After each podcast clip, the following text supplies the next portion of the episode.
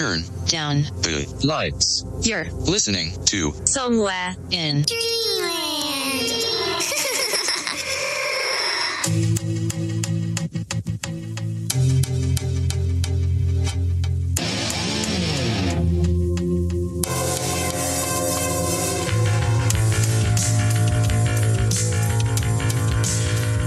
Welcome back, dreamers.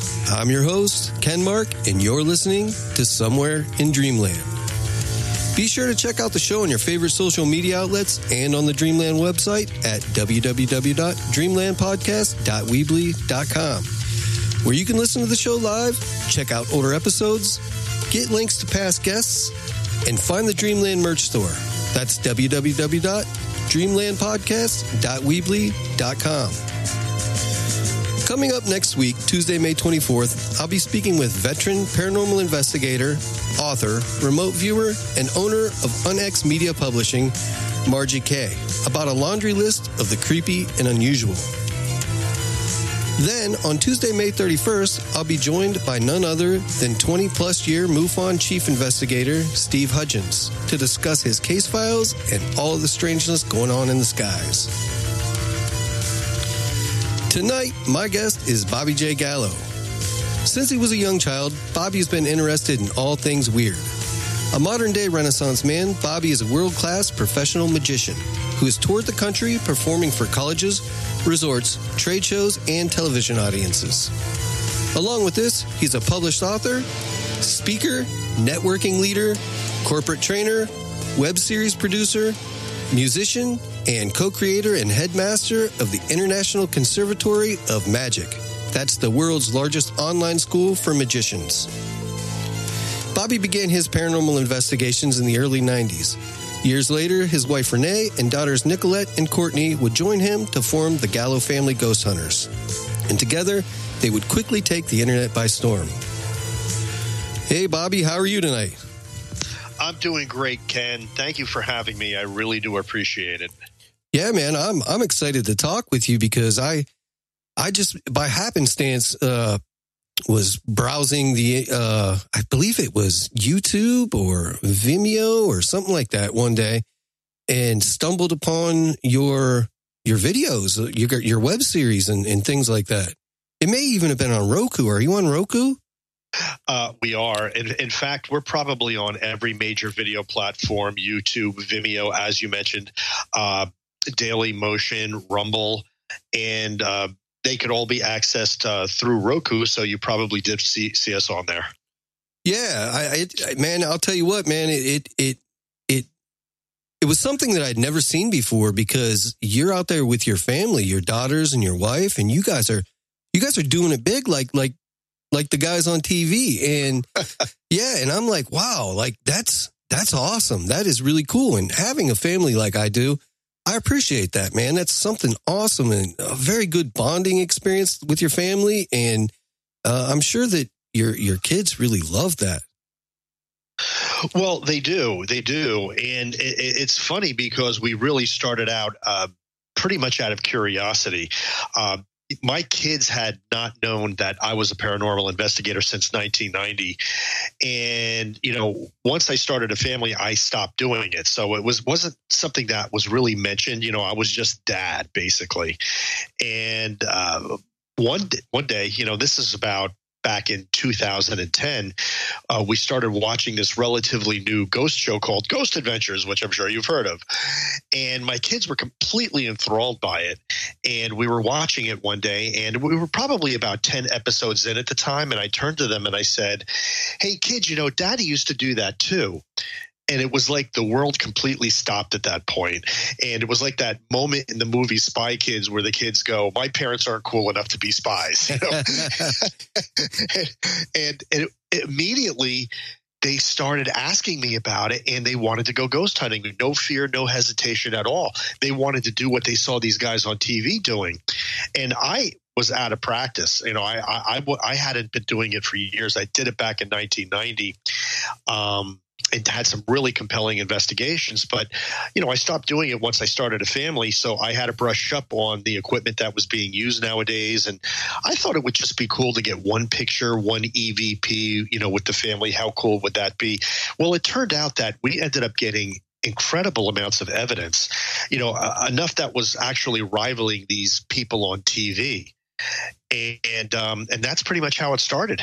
That's awesome, man. That is really awesome. Now, you did mention my least favorite, and I know I'm a weirdo. That's my least favorite show only because, like, I want to fight Zach. Like, I want to fight that guy. I can't stand him, and everybody knows it. And, you know, there's, I just, you know what I don't like, Bobby? I don't like the, I don't like the poking and the, the, the way that they, um, try to, you know, guy tried to fist fight a ghost. You know what I mean? I hate that. Yes, yes, and and I talk about that in Family Spirits, and I even talk about it in in our the book that's actually going to be published in the next few months called Family Spirits Two.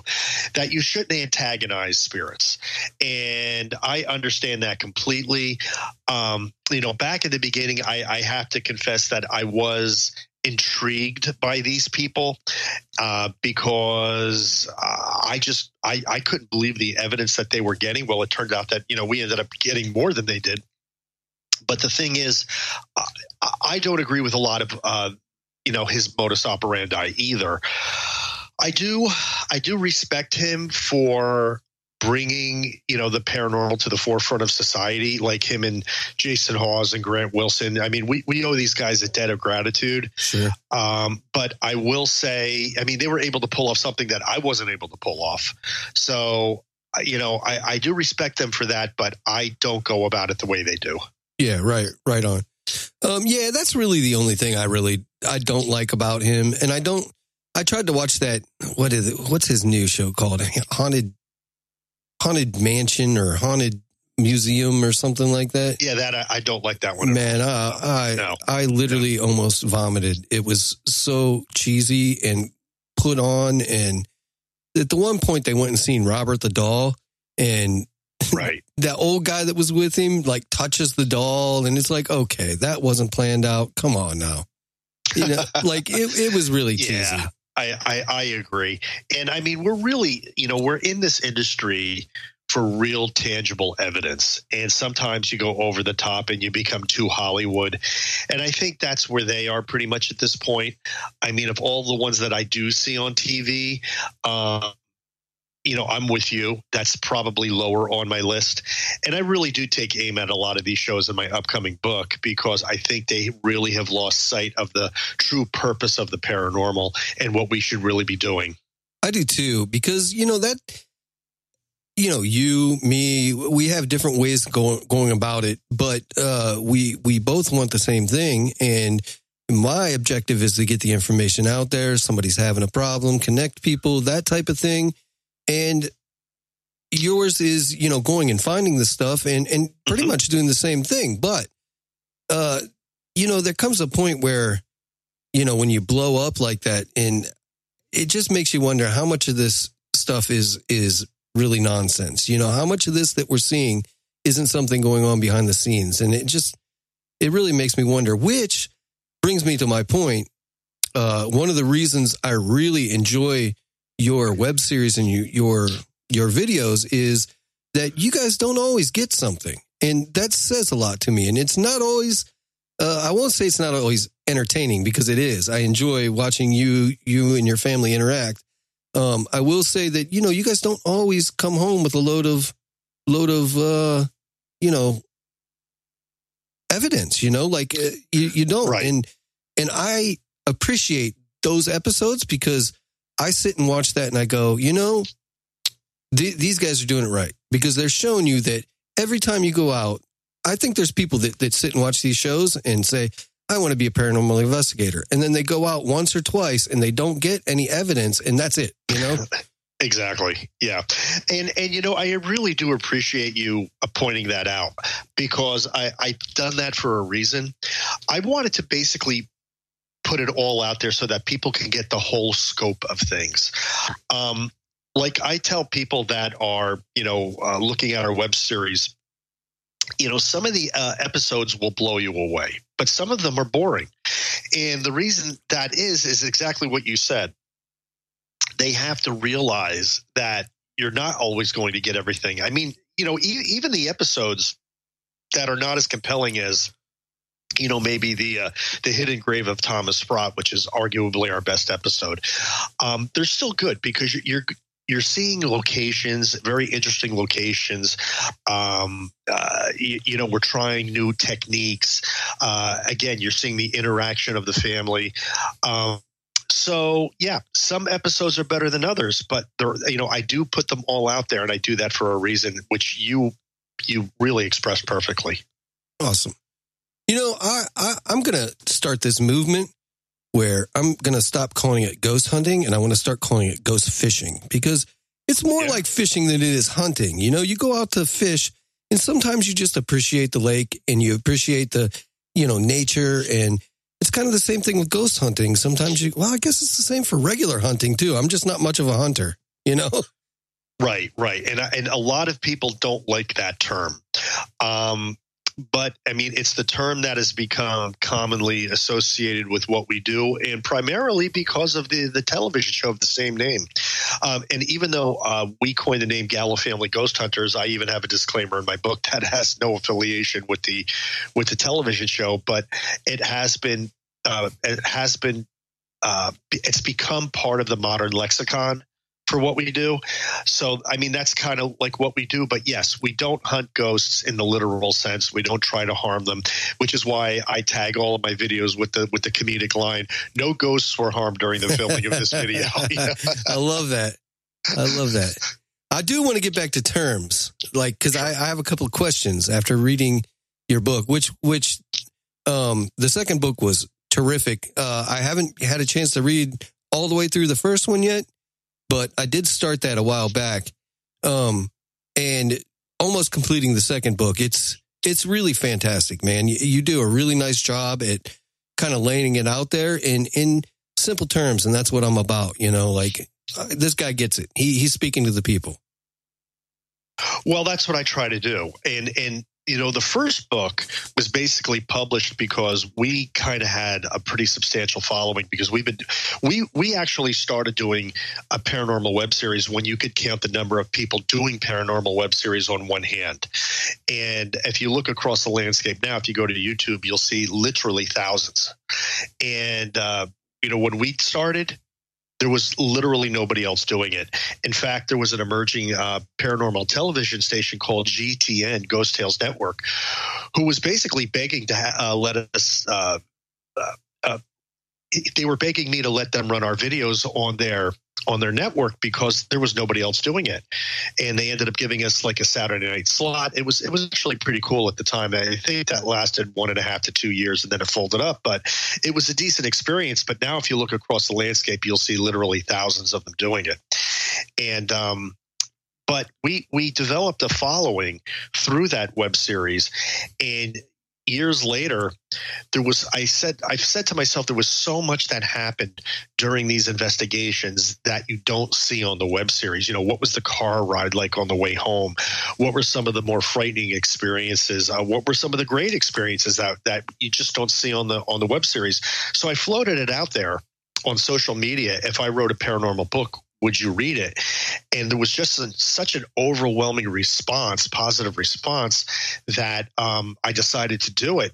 And it was crazy because it was and i know this is a little bit crude but i call it i called it mental diarrhea. It was like it all came out. And i ended up writing this 300 page book in about three months. Wow. And yeah it was crazy and it ended up hitting number three on Amazon in the adventure travel category and did very well. We actually sold more copies overseas than we did here in the, in the U.S. because um, we have a huge uh, following in England of all places. Oh, wow. Um, yeah, yeah. We still haven't gotten over there, but we we had all kinds of invites to haunted castles and all kinds of things, and uh, but it, it's it's been pretty cool. It's been pretty cool, and um, uh, you know, my my kids still don't own it like I wish they would because you know sometimes we go to book signings and people are lined up to get get their autograph on the book, and they're very uncomfortable with it. Um, they actually don't like it. Oh, wow. so yeah, they're they're pretty humble when it comes to, comes to all of this stuff. Well, I mean, that's not that's not a bad thing, but No, it's Um, not. no, I get what you're saying. So I want to go back to the beginning uh, for you, and I want to know just your. Well, first of all, you're a professional ma- magician, which is Yes. really really awesome. Um, so how did you get interested in magic and the supernatural and weird stuff? What what what sucked you in? Well, when I was a kid, I was into magic. You know, I, I watched Laugh-In, which was an old comedy show, and uh, there was a sketch they were doing where w- Walter Winchell and Ruth Buzzi. She wanted to be part. He was a magician. She wanted to be part of his act, and he snapped his fingers and turned her into a rabbit. And as a kid, I thought that was the greatest thing in the world. It was just a camera trick, but I thought he really did it. And I said, "Oh my gosh, I want to be a magician." And I ended up getting a couple books on magic, and I and I just I down the rabbit hole I went, and I just got hooked on it and I started doing it more and more and more. Um, you know, uh, some local newspapers ended up doing some articles on me. And after I got out of high school, I started doing it as a semi professional. And before I knew it, I was actually doing it as a full time professional. And uh, I ended up touring all over the uh, United States, doing cruise ships and trade shows.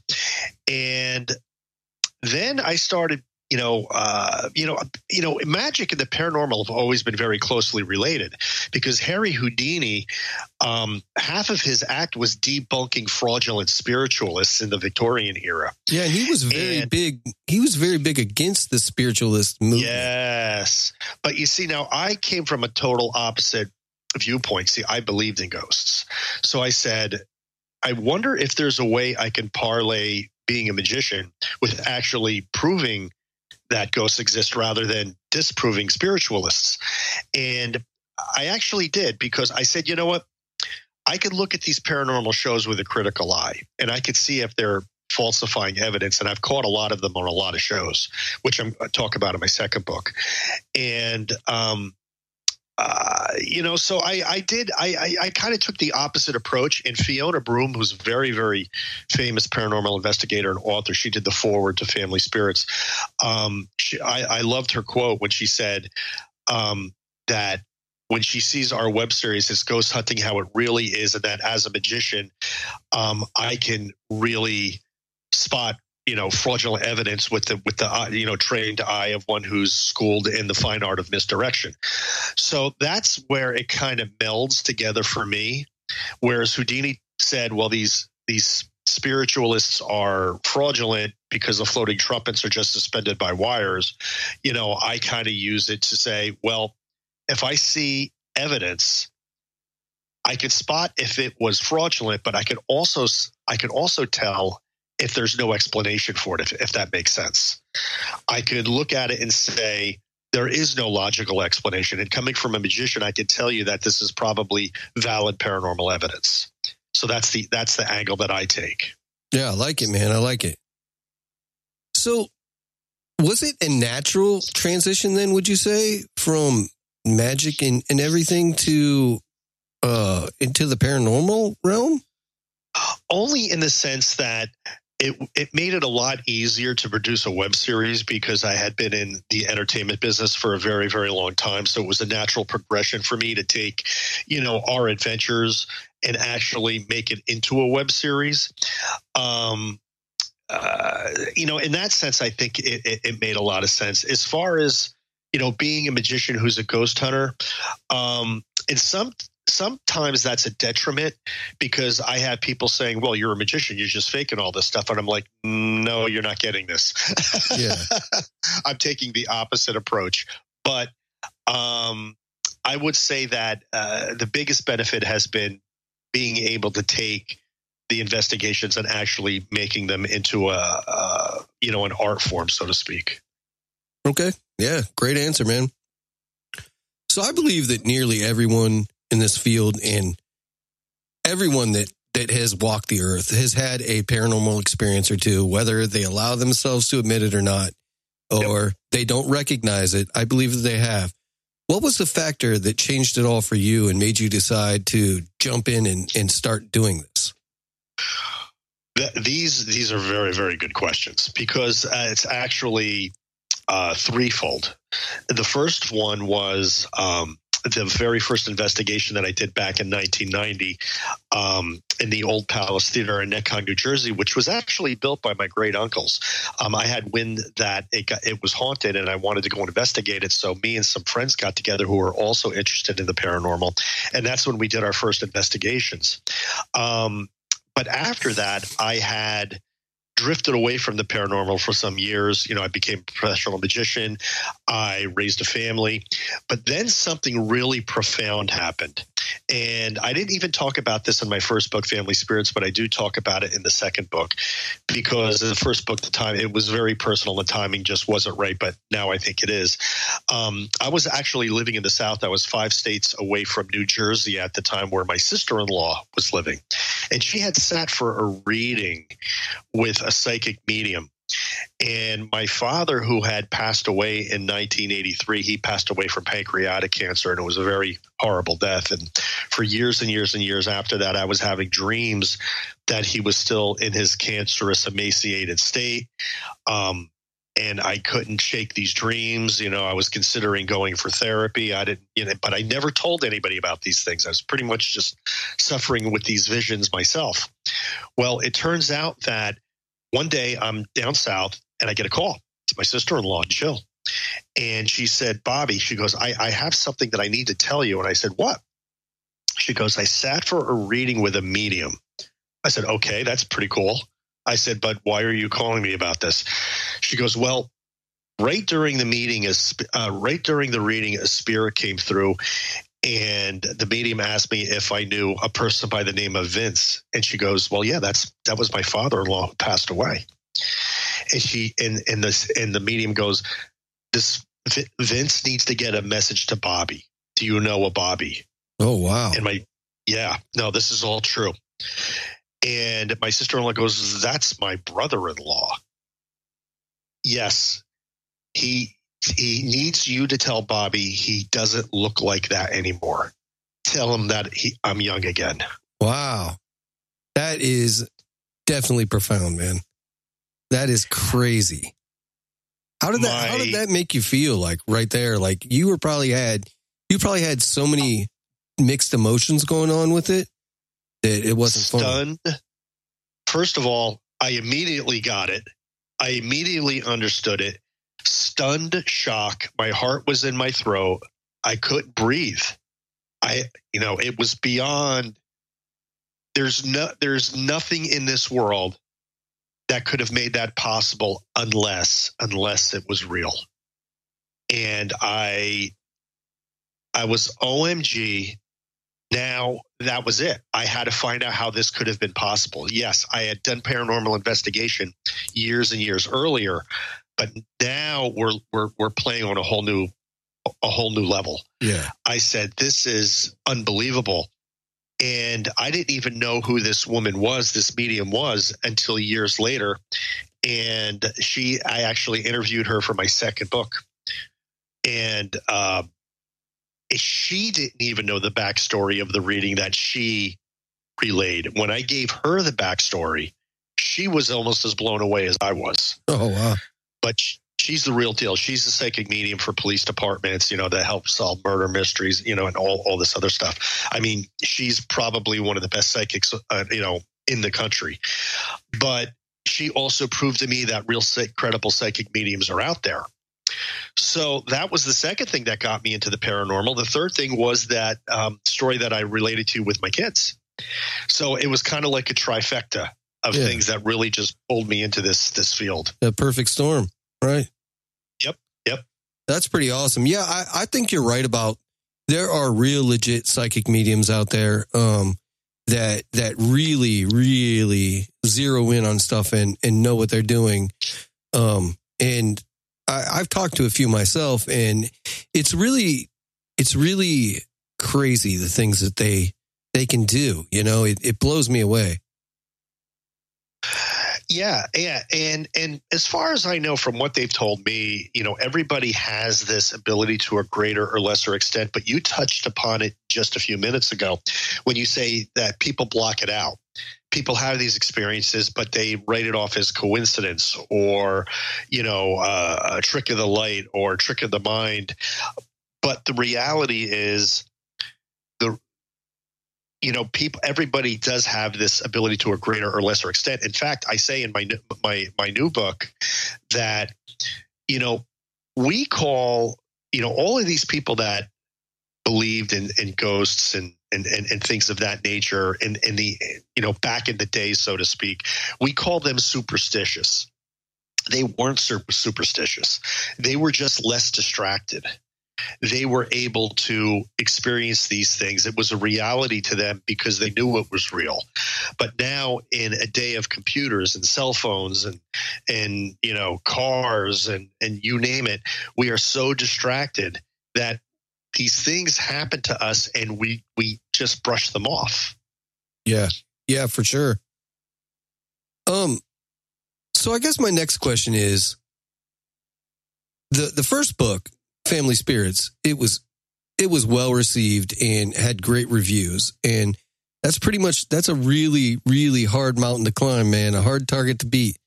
So what was the motivation for this second book and how is it different from the first? Great question. Well, the second book, it was pretty much born when we were doing the Paracons.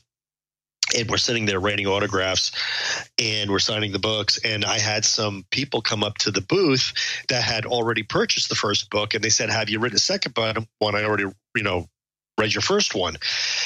And I said, Yeah. I said, I, I would like to write a second one. I said, But the you know, and even though we've had some really stunning and compelling investigations since the publication of the first book, I really wouldn't know what what to write for the central theme because in Family Spirits, the whole first half of the book is a paranormal primer, and the reason I had to write it that way is because most of our fan base that was watching our web series, uh, they didn't know our terminology. You know, you know, us in the paranormal industry, we have our own lingo. You know, EVP, AVP, you know, all these things that they they don't know what these things are. So I had to write a paranormal primer so people would understand the industry before I could go into our investigations in the second half of the book. Well, in the second book, I have our continuing investigations, but what do I write for the first half because I already blew everything I knew in the first book? But my wife had the answer. She knew immediately what it should be. She said, We need to write about why we're doing this. What's the purpose of why we're doing this? And when she said that, not only did it make sense as it pertains to us, but then I looked across the landscape and I saw what these people are doing on YouTube and even even the network TV shows, and they're really straying from what I feel the purpose of the paranormal should be, or what we, you know, the whole team, how we feel. And you know, a lot of people are going, you know, pure sensationalism you know on these on these on these web series you know people are going oh a demon tried to lock me in a crypt and how can i get more subs and views and yeah. clicks and you know it's it's just become a business instead yep. of a way to seek answers to the afterlife so that's the purpose of the second book. That's why the subtitle is Family Spirits 2 Purpose and the Paranormal. And I was really lucky to get some really uh, incredible luminaries in the paranormal field to do interviews with for the second book. I have an ordained exorcist.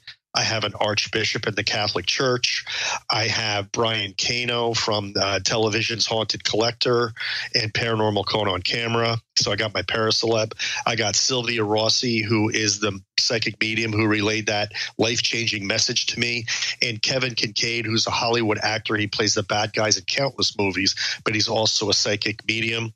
Um, these people are going to blow your mind in the second book. And they all discuss the purpose as it relates to the paranormal, all coming from a different perspective. Yeah, that's pretty awesome. I that is one thing that that I've appreciated with the book is you have multiple angles to everything, and it really what it does to me is it shows me the, your passion for the paranormal uh, and your understanding for it as well, and I appreciate that. Thank you. Well, I, I really do appreciate you saying that because I take it very seriously. Look, you know, I'm not in, I'm not in this for you know the fame and the glory and things like that because we've we actually had a couple opportunities for that. And we decided not to go forward with that for a number of reasons. You know, I wanted the kids to go to college to get, you know, real education. And, um, but, you know, we, we've had, you know, television opportunities, but that's not why we're doing this. You know, the paranormal serious you know, my, my wife thinks this is the next stage in human evolution, and I agree with her. We're trying to find the answers. People want to know what happens when we die. People want that assurance that there's an afterlife and they want to know what happens. And sometimes I feel that maybe we're not meant to know certain things, but I think that, you know, human, the, the you know, the human species is now ready to start understanding this great mystery because for the past 2000 years all of this was just taken on faith alone. Now we're getting proof. And i think it's a pretty amazing time to be alive honestly to be on the very cusp of actually proving the afterlife exists. Yeah pioneering it pretty much. Yeah absolutely. So i want to i want to talk about your team for a minute here. Um so every team puts their aces in their places, so to speak. Uh, if it's a be it a ghost hunting team or a sports team or whatever. So give me the rundown of your team and how they fit in on your roster, man. Well, they all fit in because they're my family. but um, uh, all kidding aside, uh, I will say right off the bat that all, uh, you know, Renee, my wife, uh, Nikki G, my oldest, and Courtney, my youngest, they are all more talented than I am when it comes to paranormal investigation by far. Me, I am Mr. Showbiz. Uh, I was the magician. I was the entertainer. I was the one who puts together the the, the web series. I'm kind of like the ringmaster, and I'm the one who you know. Uh, pretty much teaches them how to use the equipment. But as far as far as actual psychic talent is concerned, they blow me away. Renee is um, she's absolutely intuitive. She can work the dowsing rods like no one you've ever seen. Um, when I got her her first set, it was like she was using them her entire life. She could communicate. She could establish rapport with spirits using them, and um, it's she's just she's just amazing to behold. You know, you know some of our episodes, "Flowers for Emma," is a great episode where you could really just see her, uh, you know, talking to, uh, you know, a, a 19th century Southern socialite through these rods and just having an amazing conversation. Um, Nikki G, my oldest, she's an empath. She can sense emotions in both the living and especially the dead and um, she could she could tell you know if it's uh, you know a, bele- a, benevolent spirit or if it's um, you know an earthbound that um, maybe isn't so nice if if you will and we've run into a, a number of those um, and she's also the one that has a knack for capturing the best paranormal evidence on camera um, Courtney, my youngest, she's fearless. She can see orbs with the naked eye, and she has pointed to orbs that we can't see, and we turn the cameras, whether it be video or still, into the direction she's pointing, and we capture the orb on um, still, or we've actually have them on video. One time during a, a, a, an investigation of a haunted theater, she said, "Daddy, there's an orb dancing on the stairs." I swung the video around, and when we did evidence review, and you can see this on our web series, there's the there's the orb dancing on the stairs. Interesting. That is really that is really interesting. Now, being a professional magician, though, you I feel like you're count, counting yourself out out of the team a little bit because you have to have like you know that that that skill or talent requires you know sleight of hand and attention to detail, right? Yes. So this has to help you on an investigation and it has to help you debunk some of the evidence when you're reviewing it, right?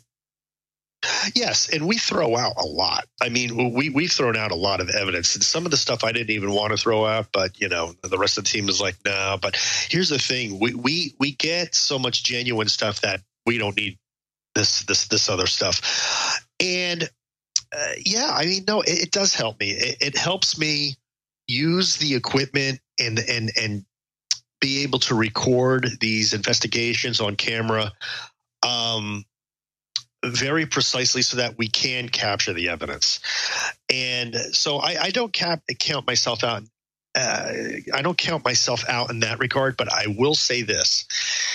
There's a lot of times I go out on solo investigations. Either the rest of the family's not available, or I have the time, or I'm in my car and I pass somewhere and I said, Oh, I got to stop and investigate this place. And I always keep some equipment in my car.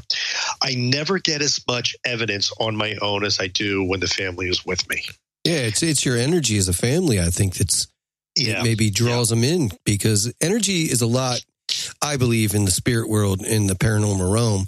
I believe that, that it's ninety percent about energy and what energy you bring and your intent and everything else. And uh, yeah, maybe that has something to do with it. Yeah, I totally agree. Totally agree. So in your book, in the second book, you write that you believe there's a clear difference between a ghost hunter and a paranormal investigator. So what what is the exact difference? There is actually a difference. Um, uh, even though if you watch the, the the television shows, they'll say they're all paranormal investigators, but ghost hunters take the approach. What they basically do is they try to gather as much evidence as they can on an investigation and fit it all together like a puzzle to prove the existence of of the evidence.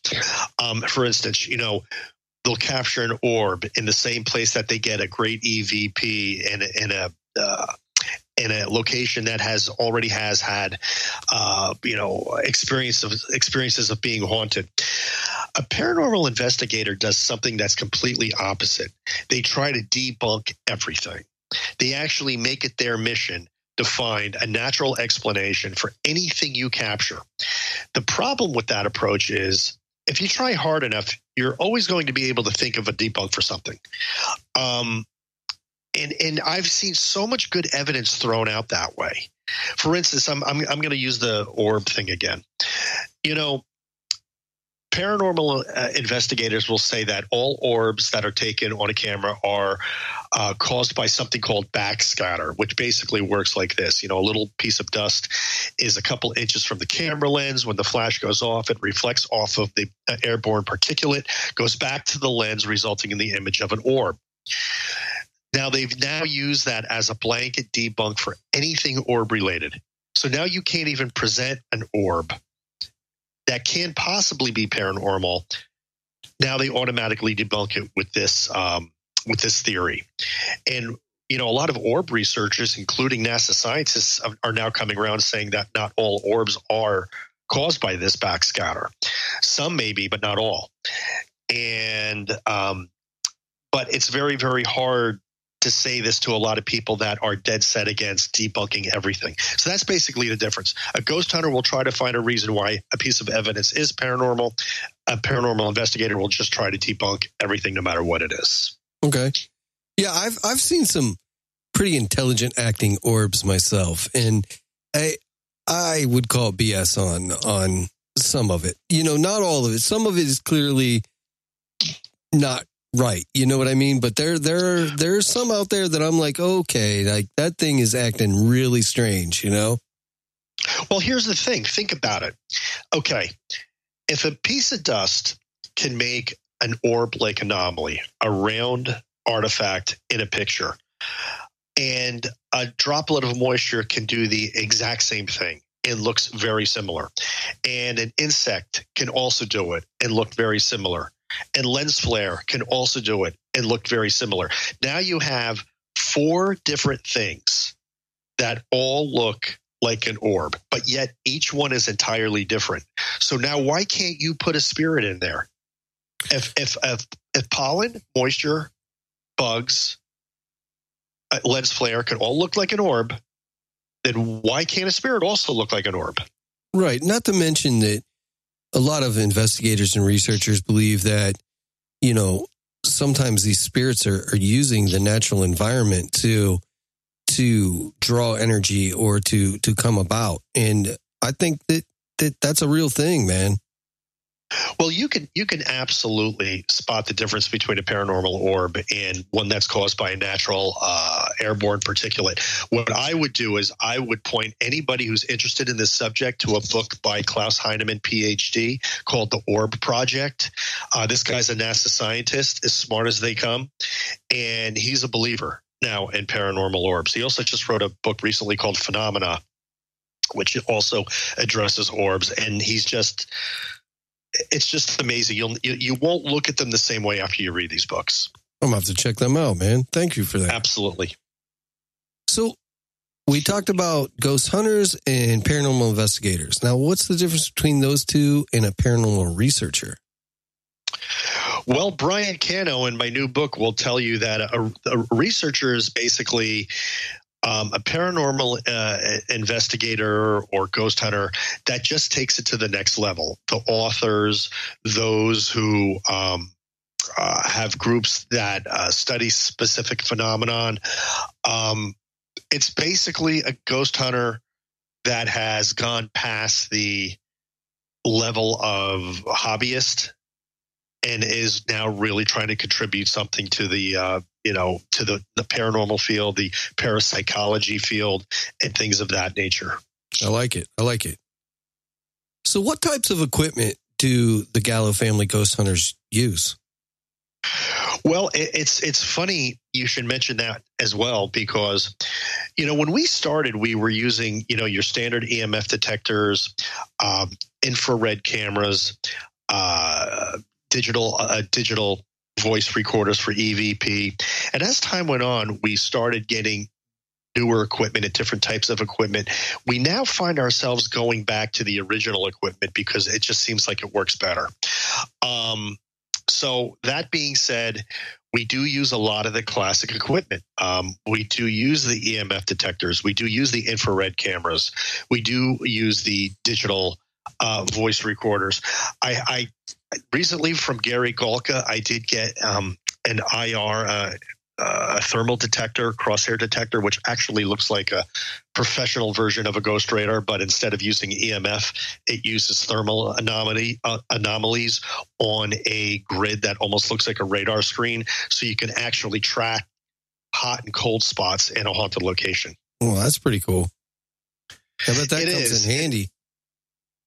Yeah, it's really good because you know we were actually trained by Dr. Harry Stafford, and, and you know God rest his soul, he's passed, but he was one of the best in the business in uh, in St. Augustine, Florida. Uh, one of his biggest um, pieces of equipment was your standard uh, thermal gun. So he taught us in the proper ways to use that and detect paranormal anomaly using temperature fluctuation. So this this new piece of equipment actually just makes it easier for us to get more precise readings. Okay. And you know Gary Galka, you know he he invented the Melmeter, um, the SB7 Spirit Box. I mean, you know he's anything he puts out is is is serious stuff. Yeah, he's got he's got some some good equipment for sure that he's put out.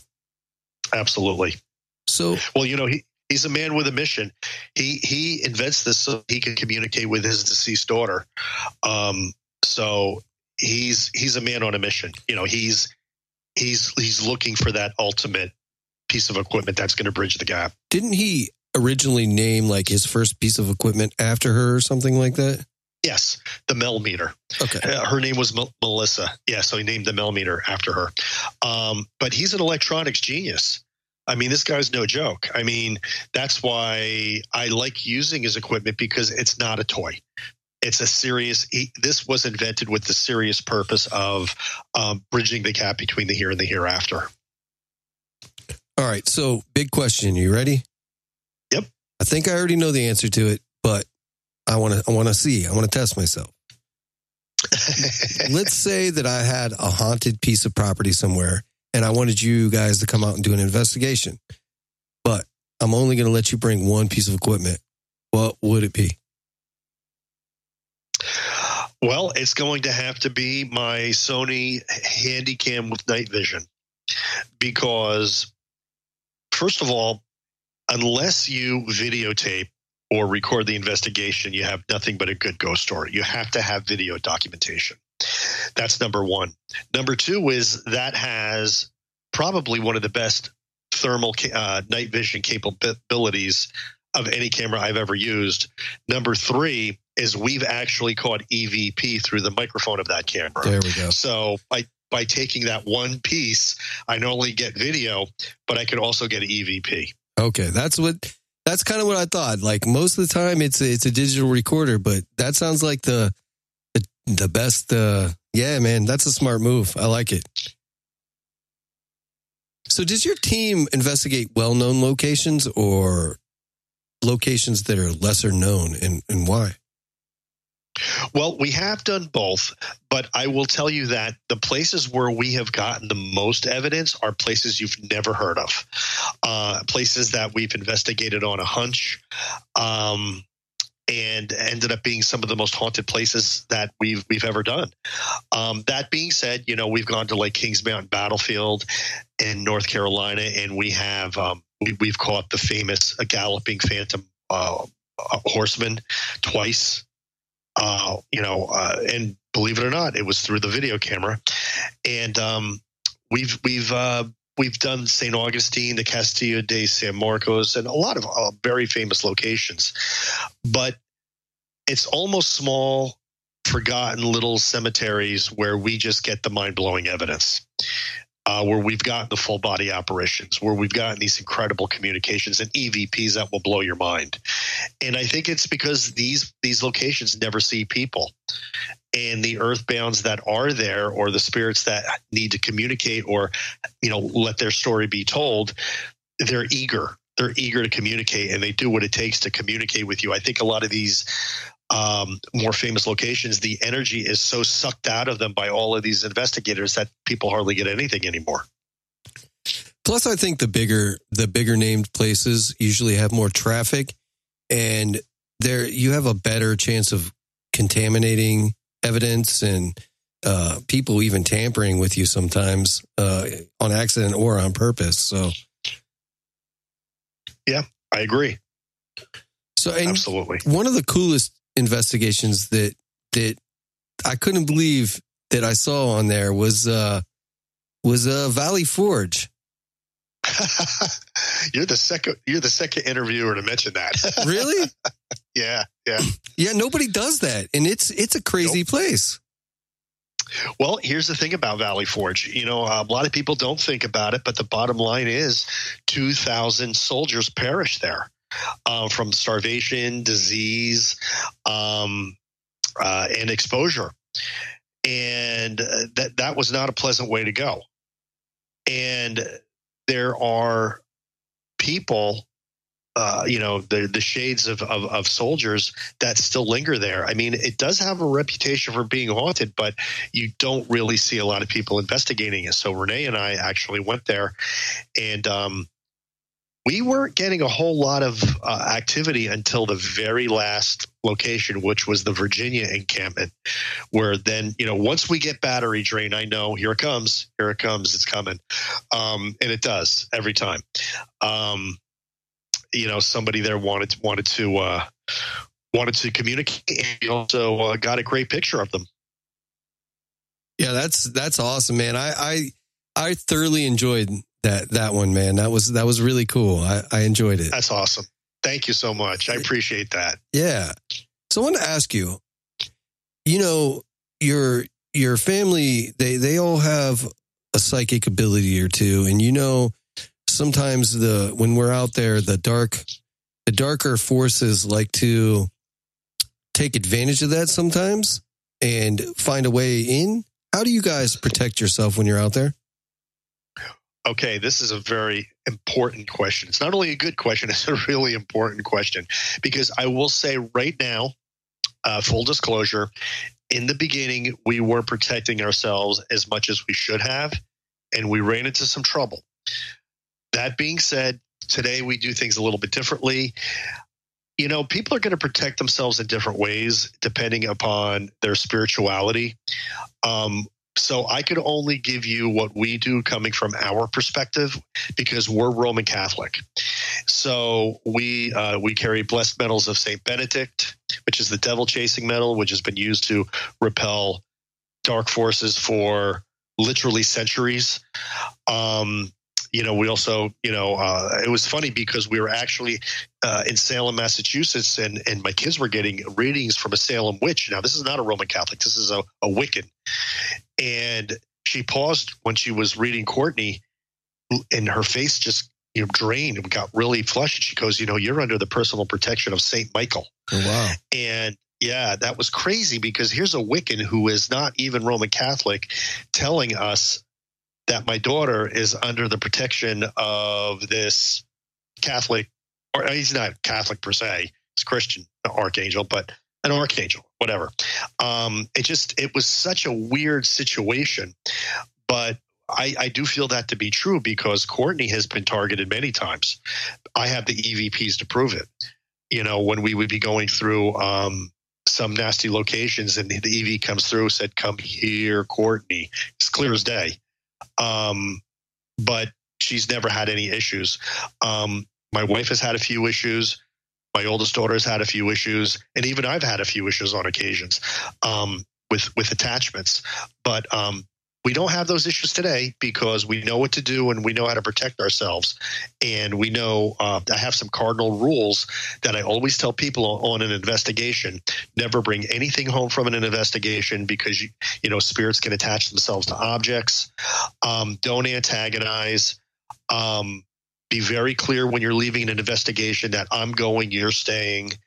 Uh, you know, when you're talking to the spirit. Um, and I, I lay them all out in the books because protection is important and you can't get in trouble if you don't know what you're doing.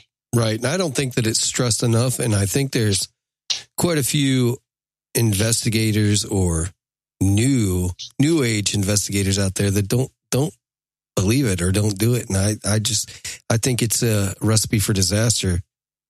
Honestly, a lot of these people are walking around with detachments today and they don't even know it. Yep. Um, you know, they're having problems in their lives.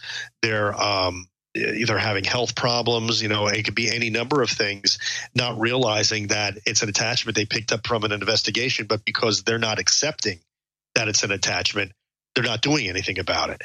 So yes, it is it is a thing and people need to be aware of it. And in the second book, Family Spirits 2, you'll hear almost all of my interview interviewees talk about it. So it is definitely a thing. Yeah, for sure. Not to mention the people that are that could possibly be walking around there who's ne- who have never been on an investigation that have an attachment. I think there's quite a few of those out there too. I totally agree with you. I, I, couldn't agree more. I think it's I think it's very pervasive in the world today, and I think that's probably one of the benefits of, of of what we do in the field is that we make people aware of these things. I think it's a really important thing. Yeah, I agree. In fact, in fact, in fact, that's the, one of the reasons the Catholic Church has lifted the moratorium on ghost hunting, because you know for years they said you couldn't do this, but now they're saying you can because um, in family spirits, um, I actually mentioned this. The Vatican has said it gets people thinking about the afterlife, and they, that's what they they want that because we're, we're you know society's getting very very secular and very materialistic, and they're getting away from the spiritual world. And elite, the one thing that paranormal field does is it makes people aware of that world, and I think that could that's a very beneficial thing. Yeah, I, I totally agree. So, what is one of the scariest moments that the Gallo family ghost hunters have had during an investigation? Well, you know, believe it or not, it was uh, our second or third investigation where, uh, through an EMF detector, uh, a spirit pretty much told us to get out of a cemetery, and it was not just the EM, the EMF communication that was scary. Um, because it was very pronounced. It was like a very literally, you know, the, we were we were we had a, a, Uh, a communication established where we were asking the spirit to ping once for yes, two for no on the EMF detector. And when I asked if it wanted us to leave, the thing nearly jumped out of our my hand, and all of a sudden. The entire atmosphere got extremely heavy and oppressive, and the entire family felt it and it was just one of those situations where you didn't really have to tell us twice. Yeah. We got out of there fast. Yeah, for sure, man. You got to tr- trust your instincts when when you're out doing that because uh, that's that's one of the most important things. Your your ghost radar, you know, like your your well, it could be a ghost, it could be your energy radar. I, I'd want to say because it your body is is an electromagnetic thing and it picks up Yes. on things. You know, It does. And if anybody wants to watch that, you can see it in real time. It's called Ancient Spirit Desires Solitude. And uh, you could you could watch that on any of our our platforms. Um, and you can see that you'll you'll see that you even Court. It's the only time Courtney ever gets got scared. You know, it's it, so it really uh, it was a pretty intense experience. what's your favorite episode? What's the one The hidden- episode? Oh yeah. I know that I know this one immediately because when I'm at a Paracon, it's the one that I play for people. Uh, it's called "The Hidden Grave of Thomas Sprott," and the reason that's my favorite episode is because it has the best evidence in it. Um, it starts out with the only time I ever personally got scared, and that's how it starts. And then the episode culminates with um, our best piece of evidence, was which was a full body apparition that you could actually see forming in real time. So, um, if anybody ever says, I, I only just want to watch one episode, which one should I watch? That's always the one I point them to. Okay. Where was that at? Where was that investigation again?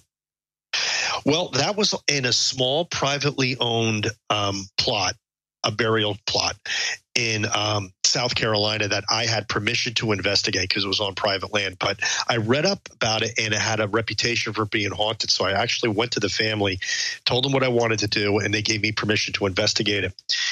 And honestly, it was the investigation of a lifetime uh, because the evidence is so cut and dry and so clear that it's really hard to dispute it.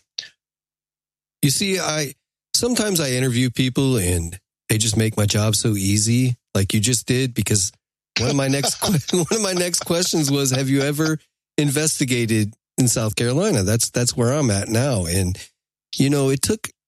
I, I say it all the time. It took a bit of getting used to when I moved down here because everything's ghosts down here. Like there, there are Yep. so Yep. many. There are so many. You can walk you know, a block down the road and you, you can see 20 haunted locations, you know. But it's a very old, I live right outside of Charleston.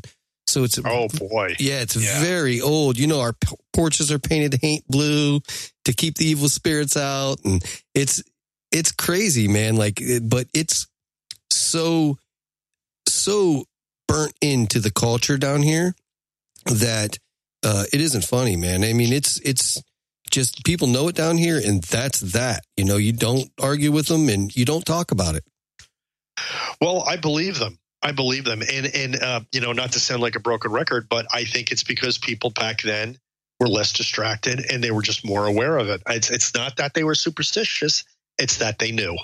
I mean, we know a lot of things now. Oh, well, we know this and we know that. Well, they knew ghosts existed, and they weren't any less intelligent than we are today. yeah agreed agreed so let me ask you do you feel that the paranormal is all intertwined and connected like i guess like whether it be cryptids or ghosts or aliens or interdimensional beings or psychics do you do you feel like it's all connected somehow Oh my gosh, yes. I mean, I think. Well, first of all, everything that you mentioned cryptids, uh, cryptozoology, UFOs, and and ghosts and spirits. Those are everything is paranormal in the broad sense because you're dealing with the unknown, and the unknown is paranormal, or some people like to say supernormal. Um, so yes, it's all connected in that regard. Um, is Bigfoot supernatural? I don't know. Um, I never used to believe in Bigfoot until very recently when I saw some really compelling evidence. Now I'm on the fence. but um, he's he's not necessarily supernatural, but he is paranormal. See, there's a quantitative difference there. Um, UFOs, same thing. Um, but I will tell you this: I think spirit, consciousness, mind, ghost, those are all different words for the exact same thing. Yeah, I think so too. I bel yeah, I totally believe that your consciousness is your spirit. That's what that's the intangible part of you that leaves the body at death. Those are definitely intertwined. In fact, I believe those are all the same thing. Yeah, I do too. I, I mean, there there are so many so many points. Like when when I'm looking into this stuff, that that they just seem so close, like so close to each other that uh, even sometimes that you can get them confused for one another. You know, and right, it's it's it's really crazy to think about when you when you dissect it all and and look at it in uh you know a paranormal I was once told that you know a UFO researcher has a UFO lens and and a, a ghost hunter has a ghost lens and uh, you know uh, a cryptozoologist has a cryptozoology lens. But if if you guys all take those lenses and put them all together and line them up, you know, you guys are seeing maybe different forms of the same thing, and it's it's pretty neat to think about like that. It, it is. It is. And and we all know that this is all coming to fruition. I mean, look at the the US government is now admitting that UFOs are real. I mean, who I never thought I would see that in my lifetime. And here we are. Uh so and and you know, just my evidence alone, my I don't have to look at anybody else's evidence. My evidence alone is so compelling that I say to myself, well, if this isn't paranormal, then what the heck is it? because something is here. So I just recorded this voice. Where did it come from? I just took a picture of this full body apparition. If that's not a full body apparition, then what's what is it? What allowed me to take its picture? So, I mean, the evidence is there, and we just need to understand it more. Yep, yep, I agree. So, Bobby, what what's next for you, man? What do what do you guys got cooking next? Well, right now, um, after the publication of the second book, we are really hyper focusing on doing as many Paracons as we can. And, you know, a lot of people are like, well, why are you doing the Paracons? Well, twofold. Number one is if we're going to publish these books, we, we want to get them out there. That's, that's number, that's kind of obvious. Yeah. And, um, you know, worthwhile goal. I mean, you, you don't want to sit on these things. But number two is, you know, I think it's kind of unfair to the, the, to my family that, you know, we've been doing this from the very, very beginning, uh, before any of these people on YouTube were doing it, and you know, only a year or two after these people started doing it on television. And I really, I really feel that my family has not gotten the recognition that it deserves for being like pioneers of sorts in the field. So I kind of want to just make people aware of their contributions. And so that's that's really my goal right now. Get the books out there, tell our story, and you know, see what happens. Yeah, I like it, man. I like it. Um, when does the book, uh, the second Bush book, when does it drop? When does it release? Well, it was supposed to have dropped on. It's supposed to be dropping on June 1st, but we had to push that back because we had an unexpected death in the family, and um, we had to pay for burial expenses. So that's true story. Yeah, yeah, that just happened very recently, and um, so we have to kind of like push that out a little bit because these books are hybrid published, and if anybody knows what hybrid publishing is, it's um, it's a real publisher but you invest in your own project, so to speak. So it's not just them; it's also you and them investing in the project. So there is um, there is a monetary. Basically, we have skin in the games, you know, so to speak. So we just have to get those funds up again to get that published. All right, all right. Um, in the meantime, where can everybody find your book and uh and all your investigations, where's the best place to, to do that or to get a hold of you? Maybe if they have a location they want you guys to come check out. Well, the the beautiful thing about that question is is we just got a link tree and if you don't know what a link tree is it's like now you have everything in your world on one url it's, ama- so, it's amazing isn't it I love it. I love it. It's the greatest invention in the world. So, if you want to get our book, Family Spirits The Adventures and Evidence of Gallo Family Ghost Hunters, number three on Amazon in the adventure travel category, or you would like to watch our web series on Vimeo, or you would like our Twitter, Facebook, MeWe, uh, social media pages, everything can be found at ghosthunter.ws. All right, ghosthunter.ws. And uh so you got some Paracons coming up. Uh the book will be Yes. released soon. If you guys come down my way, man, let me know. And uh we'll we'll go out and uh, have a bourbon and a, Absolutely. and a cigar somewhere. Oh, you, you twist my arm. Twist but we will uh we're going to be at the Gettysburg uh, Battlefield Bash. We're going to be at Paracon C-O-N-N in Connecticut. We're also going to be at Mohegan Sun in Connecticut for the Warren Seekers of the Supernatural Paracon. Um, and that's all upcoming this summer. So if anybody is going to any of those events, please look for our booth. Uh, we will be at all of those events. We're, we actually have a few more, but they're slipping my mind at the moment. But you can find out everything, even our schedules, at ghosthunter.ws. Awesome. Well, Bobby, I'd love to have you back on the show again sometime, and uh, maybe, maybe, uh, maybe next time we can get some of your EVPs on here. We can find some of them and play them for the audience. That would be exciting. I would absolutely love to do that. I could send you the files, uh, you know, whatever you want. That would be great for yeah, sure. yeah. Let's let's do it again, man, because I really enjoyed talking with you, man. Yeah, this was a lot of fun. Thank you very much, and your questions were awesome. Oh, thanks. I appreciate it, man. I'm get, I'm getting better. I'm getting better at it. So, all right, Bobby. Well, thank you again for your time, and uh, I appreciate you, man. Thank you very much for having me. I really do appreciate it.